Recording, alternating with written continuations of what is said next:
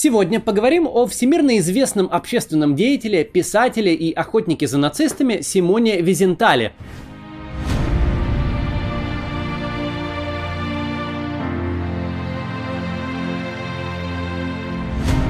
Симон Визенталь родился в 1908 году в городе Бучач, сейчас это запад Украины, а тогда он входил в Австро-Венгерскую империю.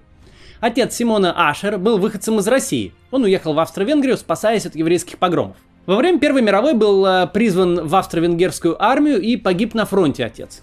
После Первой мировой войны и развала Австро-Венгрии Бучач попеременно был в руках украинских формирований Красной армии и польских войск. После советско-польской войны в 1919-1921 э, году Бучач вошел в состав Польши.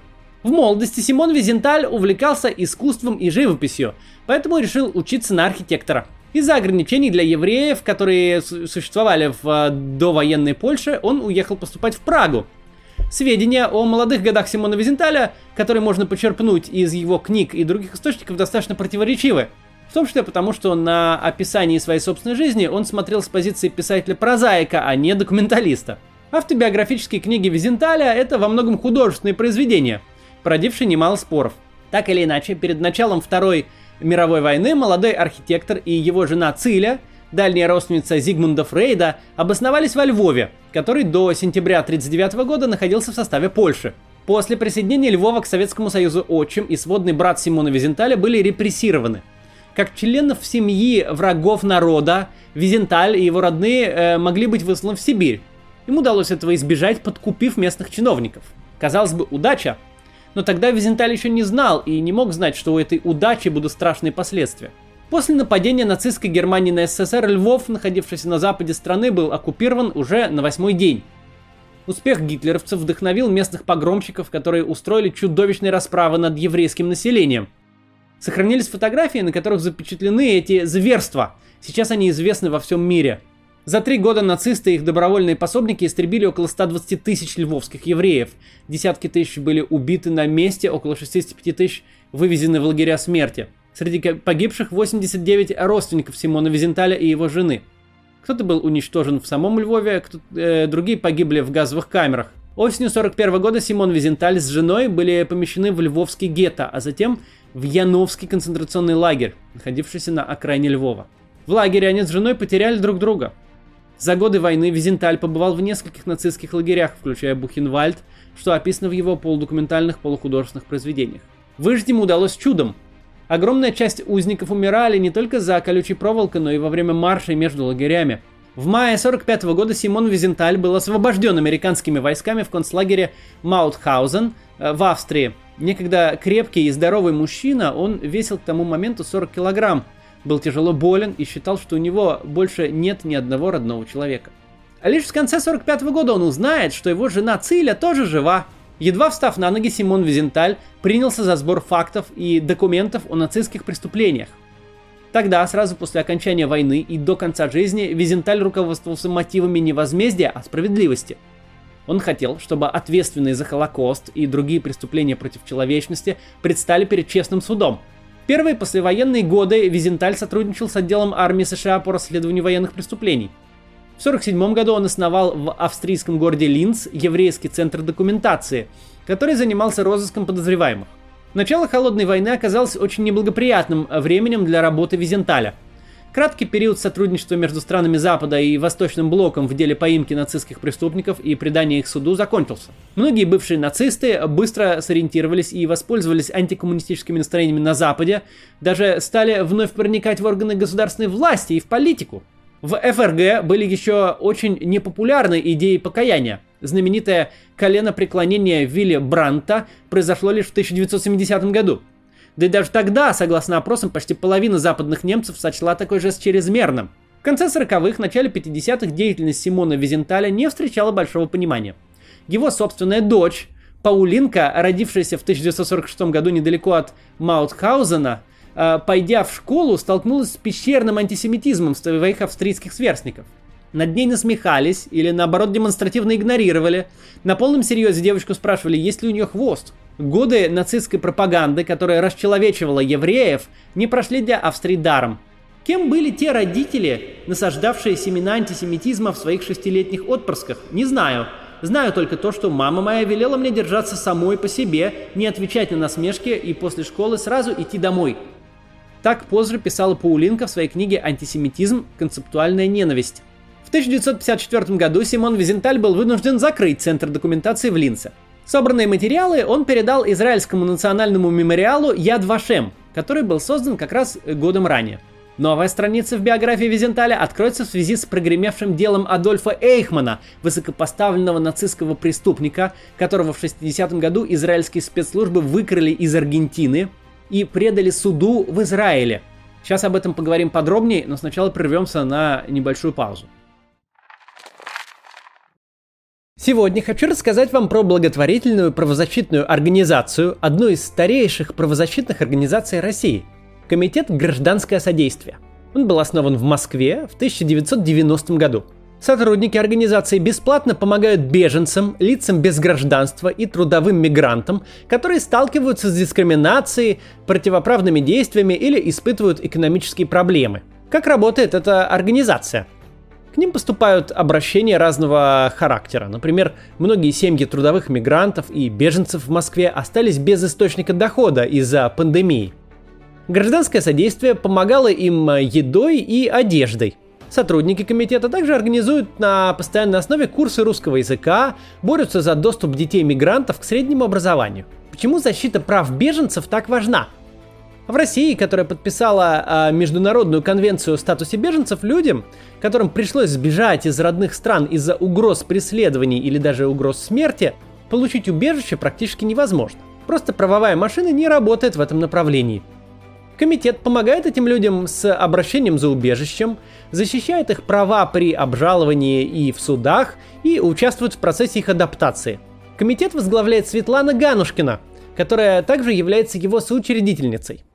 Мы знакомы с ней благодаря ее политической деятельности. В 2016 году она баллотировалась в Государственную Думу от Яблока. А сейчас заседает в политическом комитете партии. Это высший коллегиальный орган. Надеюсь, она решит баллотироваться в Госдуму в 2021 году. Тогда уж мы с вами должны будем ей помочь. Организация «Гражданское содействие» абсолютно некоммерческая и существует на целевые гранты и частные пожертвования. Зайдите к ним на сайт или в Инстаграм и сможете почитать подробнее, чем они занимаются. Инстаграм, кстати, очень интересный. Там э, очень просто рассказывают о жизни и культуре беженцев и мигрантов – Подпишитесь, таким организациям очень важно адекватное общественное внимание. Как вы понимаете, у них есть много неадекватных реакций на них, и важно, чтобы хорошие, интересующиеся тем, как улучшить мир, люди их читали и как-то участвовали в их жизни. Если есть возможность, приходите к ним волонтерствовать или поддержите их ресурсами.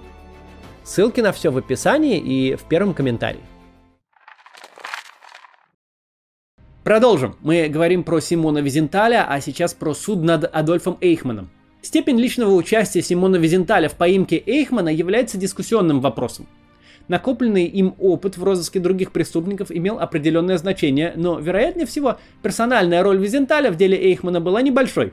Тем не менее, мы подробно остановимся на этой истории, так как ее итоги, без преувеличения, изменили сознание людей. Адольф Эйхман был почти ровесником Симона Визенталя – его называют архитектор Холокоста. В 1933 году Эйхман вступил в СС, где благодаря своему интересу к сионистской и религиозной еврейской литературе прослал экспертом по еврейскому вопросу. Он быстро поднимался по карьерной лестнице и в 1939 году возглавил отдел по делам евреев нацистской тайной полиции гестапо. В 1939-1940 годах Эйхман разрабатывал методы депортации евреев из Германии и аннексированных и оккупированных ею территорий. 20 января 1942 года Адольф Эйхман готовил документы и вел протоколы на так называемой Ванзейской конференции, на которой нацистами обсуждалось окончательное решение еврейского вопроса. В литературе часто встречается тезис, что именно после этой конференции нацисты от политики дискриминации, изоляции и террора перешли к практике полномерного истребления евреев.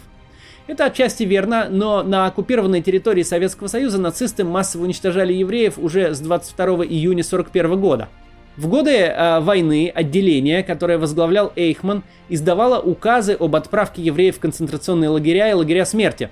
Второй тип лагерей – это беспрецедентное нацистское изобретение, своего рода промышленные предприятия, предназначенные для максимально быстрого, эффективного и финансово выгодного убийства людей. В отличие от концентрационных лагерей, которые не были нацистскими ноу-хау, В лагерях смерти узников массово уничтожали уже в первые часы после прибытия. Некоторые лагеря, такие как Аушвиц и Майданок, могли совмещать обе функции. В конце войны Адольф Эйхман попал в плен к американцам. Ему не удалось скрыть свою принадлежность к СС, у него были татуировки с эсэсовской символикой, но он назвался вымышленным именем и его отправили в лагерь для военнопленных. Оттуда с помощью сообщников ему удалось бежать. Несколько лет Эйхман жил то тут, то там в Европе, а, тоже под чужими именами, и в конце 50-х годов по поддельным документам тайно бежал в Аргентину. В 52 году к нему туда перебралась жена с детьми. Но людей, которые жаждали справедливого суда над нацистами, не устраивало, что один из главных преступников ушел от наказания. Его искали спецслужбы нескольких стран, и в частности израильская разведка Моссад. У Визенталя к Эйхману был особый интерес. После войны семья Эйхмана жила в том же городе Линце, и Визенталь рассчитывал, что наблюдая за ними, он сможет выйти на самого Эйхмана. Однако в 1952 году все эти люди исчезли. В 1953 году Визенталю показали письмо, в котором говорилось, что Эйхмана видели в Буэнос-Айресе. Он передал эти данные в израильское консульство. Эйхмана искали несколько лет.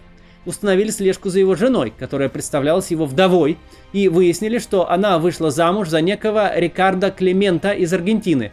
Расследование показало, что под этим именем в Буэнос-Айресе скрывается Эйхман. Массад установил адрес, где жила семья, но агенты сообщали, что район очень бедный. По их мнению, это не соответствовало положению бывшего высокопоставленного нациста, который, должно быть, вывез из Европы много денег. Но в итоге личность Эйхмана все же удалось подтвердить, и было принято решение тайно вывести его в Израиль, чтобы предать суду. Похищение было необходимо, потому что Аргентина вряд ли бы его выдала по доброй воле. После войны Аргентина стала настоящим прибежищем беглых нацистов. Власти не только закрывали на это глаза, но и помогали им скрываться от преследования. Операцией по похищению Эйхмана руководил лично директор Моссада Иссер Харель. Это случилось 11 мая 60 -го года, спустя 15 лет после окончания войны. Эйхмана схватили прямо на улице вечером, когда он возвращался домой с работы, посадили в машину и вывезли на виллу в пригороде Буэнос-Айреса. Там его несколько дней держали под строгой охраной, а 20 мая дали дозу наркотика, переодели в форму летчика израильской авиации и под видом больного пилота самолетом вывезли в Израиль. 22 мая 60 -го года премьер-министр Израиля Давид Бенгурион заявил на заседании парламента Кнессета. Адольф Эйхман, отвечавший вместе с другими нацистскими главарями за то, что они называли окончательным решением еврейского вопроса, то есть уничтожение в Европе 6 миллионов евреев, в настоящее время находится в израильской тюрьме и скоро предстанет перед судом. На тот момент каждый третий житель Израиля был человеком, пережившим Холокост. Судебный процесс в Иерусалиме продолжался два года, Израиль взял на себя расходы по оплате труда двух адвокатов подсудимого. Во время судебных заседаний Эйхман находился за бронированным стеклом, что впоследствии вдохновило авторов спектакля и скандального художественного фильма, получивших название «Человек в стеклянной будке». На суде против Эйхмана выступили 108 свидетелей. Материалы по совершенным преступлениям поступали в Израиль как из Западной, так и из Восточной Европы. Страны соцлагеря негласно передавали их через посольство. Защита не только отрицала вину подсудимого, но и настаивала на том, что Израиль, будучи государством, созданным уже после войны, принципе не имеет никакого права судить человека за преступление периода Холокоста. И тем более не имеет права для этого выкрадывать его из другой страны. Тем не менее, именно судом против Адольфа Эйхмана государство Израиль утвердило свое право выступать от лица евреев, пострадавших от нацизма – кстати, ранее германская страна отказывала Израилю в этом праве. 31 мая 1962 года Адольф Эйхман был повешен. Он стал вторым и последним человеком, казненным в Израиле. До самой смерти Эйхман считал, что его преступления недостойны смертной казни, дескать, он был лишь винтиком в нацистской машине. Про себя он говорил, я был лишь одной из многих лошадей, тянувших повозку. Эта мысль стала одной из ключевых в книге «Банальность зла», которую написала по мотивам этого процесса американский философ еврейского происхождения Ханна Аренд. Она тогда была корреспондентом журнала The New Yorker и вела репортажи с заседаний суда. Аренд отмечала, что Адольф Эйхман не был ни маньяком, ни садистом, ни даже закоренелым антисемитом. Он просто стремился максимально качественно и добросовестно выполнять свою работу, двигаться вперед по карьерной лестнице. В своей книге Аренд приходит к выводу, что зло совершают не сверхзлодеи, а обычные люди. Это и есть та самая банальность зла. Обычные люди, они просто принимают как норму установленный в обществе порядок и добросовестно выполняют законы, которые в тот момент существуют. Книга породила массу споров. Некоторые люди считали, что автор чуть ли не защищает Эйхмана, хотя именно его пассивная исполнительность приводила ее в ужас. Термин «банальность зла» стал одним из краеугольных в современной философии, и страсти вокруг спорных тезисов Ханы Аренд не улеглись до сих пор. От себя отмечу, что не стоит воспринимать этот тезис как универсальный. В отличие от Эйхмана, многие другие нацисты были и маньяками, и садистами, и пещерными антисемитами. И далеко не все были добросовестны даже в нацистской системе ценностей. Ну, многие погрязли в воровстве и коррупции, хотя для той системы координат это, конечно, не главное зло, которое можно придумать. Приговор Адольфу Эйхману вдохновил новую э, жизнь в деятельности Симона Визенталя – уже в 1964 году Визенталь заново открыл центр документации, уже в столице Австрии, Вене. Визенталь собрал более 1200 досье на нацистов. Благодаря ему были пойманы многие преступники. Среди них комендант лагерей смерти Собибор и Треблинка Франц Штангель. Там были отравлены в газовых камерах, расстреляны и замучены 750 тысяч человек. После войны Штангель Uh, так же как и Эйхман, бежал из-под ареста и по поддельным документам через Италию и Сирию уехал в Бразилию. В 1967 году Визенталь обнаружил Штангеля в Сан-Паулу. Судили палача в ФРГ. И поскольку смертная казнь к тому моменту уже была отменена, его приговорили к пожизненному заключению. Штангель умер в тюрьме Дюссельдорфа. Благодаря участию Визенталя был найден Карл Зильбербауэр, который в 1944 году арестовал прятавшуюся от нацистов Анну Франко и ее семью. Правда, тот в результате понес только моральную ответственность и даже продолжил службу в австрийской полиции – еще одна преступница, которую нашел Визенталь, Гермина Браунштайнер, надзирательница в концлагерях Равенсбрюк и Майданок, убийца сотен детей и женщин. В Майданоке ее прозвали «топчущая кобыла» за то, что она затаптывала женщин до смерти сапогами. После войны Браунштайнер попала в тюрьму, но за Ревенсбрюк, а не за Майданок, где она совершила свои главные преступления. Отсидев три года, она вышла замуж за американца, уехала в Америку и получила гражданство. Несколько лет она жила там, словя образцовой домохозяйкой и милой женщиной. Визенталь проследил весь путь Браунштайнер после окончания войны и сообщил газете «Нью-Йорк Таймс», что она живет в Штатах. Корреспондент, который приехал поговорить с ней, потом рассказывал, что она открыла после второго звонка, и первые же ее слова были «Боже мой, я знала, что это случится, вы пришли». Ее муж потом говорил следователям, «Моя жена мухи не обидит. На этой земле нет более приличного человека». Она сказала мне, что это был ее долг, который она должна была выполнить. Дело тянулось несколько лет. Но в итоге Браунштайнер лишили гражданства и экстрадировали в ФРГ, где ее приговорили к пожизненному заключению. Под конец жизни к ней проявили милосердие. После осложнения от диабета ей ампутировали ногу, она была тяжело больна, и в 1993 году ее освободили. В 1999 году в 79 лет Браунштайнер умерла. Визенталь долго выслеживал нацистского врача Йозефа Менгеля, который ставил изуверские опыты над людьми в Аушвице. Заключенные прозвали его ангелом смерти. Менгеля подвергал людей ударам тока высокого напряжения, чтобы проверить их выносливость. Кастрировал мальчиков и мужчин без анестезии, анатомировал живых младенцев. Особый интерес у него вызывали близнецы, он лично отбирал из э, э, их из новых партий, прибывших в лагерь узников, и поселял их в отдельный барак для своих опытов. Из общего числа близнецов, которые попали в руки Менгеле, а это по разным данным от 900 до 3000 человек, выжили около 300. После войны Менгеле, как и многие преступники из нацистской Германии, бежал по поддельным документам и жил в Аргентине. После 35 лет он скрывался от преследований несколько раз. Симон Визенталь и Массад были очень близки к его обнаружению. После поимки Адольфа Эйхмана Менгеле считался наиболее разыскиваемым нацистским преступником – и лишь только смерть в результате несчастного случая позволила Менгеле избежать наказания. Живя в Австрии, Симон Визенталь не боялся вступать в открытый конфликт с ведущими австрийскими политиками, если считал, что они причастны к нацистским преступлениям.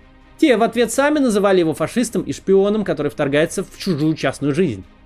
Визенталь постоянно получал угрозы, а в 1982 году неонацисты подорвали у его дома взрывное устройство. Визенталь не был профессиональным историком, с ним могли поспорить не только недоброжелатели, но и исследователи Холокоста.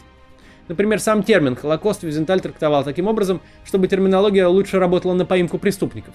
Подобный подход считал неприемлемым выживший в Аушвице нобелевский лауреат Эли Визель, который э, придерживается более канонической трактовки. Напомню, Холокостом в науке считается политика нацистов, их союзников и пособников по преследованию и массовому уничтожению евреев с 1933 по 1945 год.